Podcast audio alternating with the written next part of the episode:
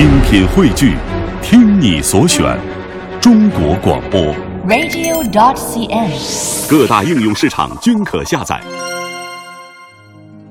二零一零年春晚，王菲翻唱的那首《传奇》，让李健突然从小众的宠儿变成了大众的谈资。很多人都不知道李健是大名鼎鼎的《水木年华》的初创者，也不知道那首唱遍街头巷尾的《传奇》，其实早在二零零二年就写出来了。在《传奇》成就了李健之前的八年，李健先成就了《传奇》。好，今天的人物故事，我们就来分享李健的人生之路。如果没有被保送到清华大学电子工程系，李健也许根本不会成为一名职业音乐人。他说：“人就是这么奇怪。我高中的时候虽然也学过古典吉他和民族唱法，但是我最讨厌的科目就是语文。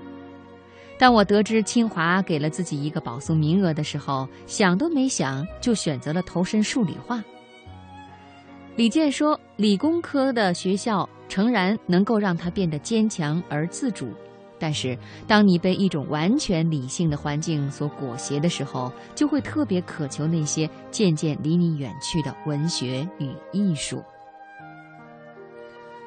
得益于扎实的声乐和吉他基础，李健在当年清华的一批校园歌手里是歌唱的比较好的人之一。毕业后。担任网络工程师的两年，让自由散漫惯了的李健觉得很压抑，所以当清华学长小卢找到他说想组建乐队的时候，他义无反顾地辞去了工作。哥俩琢磨了半天，决定将乐队命名为“水木年华”。此后的故事已经众所周知。二零零一年，水木年华凭借专辑《一生有你》横扫几乎所有新人奖项。同时获得了巨大的商业成功。二零零二年，李健和小卢因为音乐理念上的冲突分道扬镳。他说：“小卢喜欢摇滚一点的音乐风格，而我是喜欢更内在的音乐。其实，喜欢不一样的音乐本身并没有什么错，只是我们都觉得应该给对方更加自由的创作空间。”李健说：“离开水木年华以后，就开始写自己最想写的歌，其中就包括《传奇》。他说，他写的那些作品不一定流行，也可能没什么商业价值，但是对于他自己来说，这些根本就无所谓。单飞之后的时光，在平静而舒缓的节奏中，慢慢的流逝着。”《似水流年》《为你而来》《想念你》等原创专辑，并没有为李健带来多少真金白银，却吸引了一批都市白领和文艺青年歌迷。这种安逸从容的生活伴随了李健八年，直到二零一零年，因为那首《传奇》，李健像他的朋友许巍和汪峰一样，忽然摇身一变成了主流歌手。李健说：“在物质越来越充裕的今天，我们身边的一些人开始重寻音乐与诗歌的梦想。在一个充满迷惑的年代里，我们更需要一些精神上的抚慰和指引。”传奇为李健带来了巨大的声誉，但是李健却很清楚这些声誉的源头在哪里。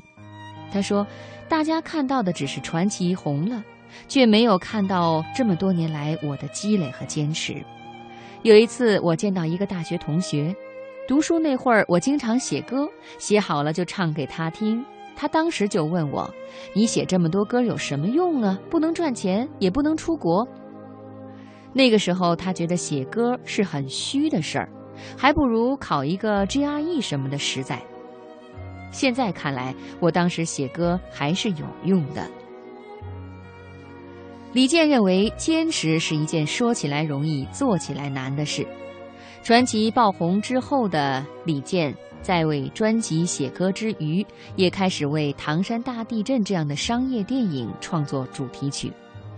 但是他的音乐风格依然如故，并没有为商业做出半点妥协。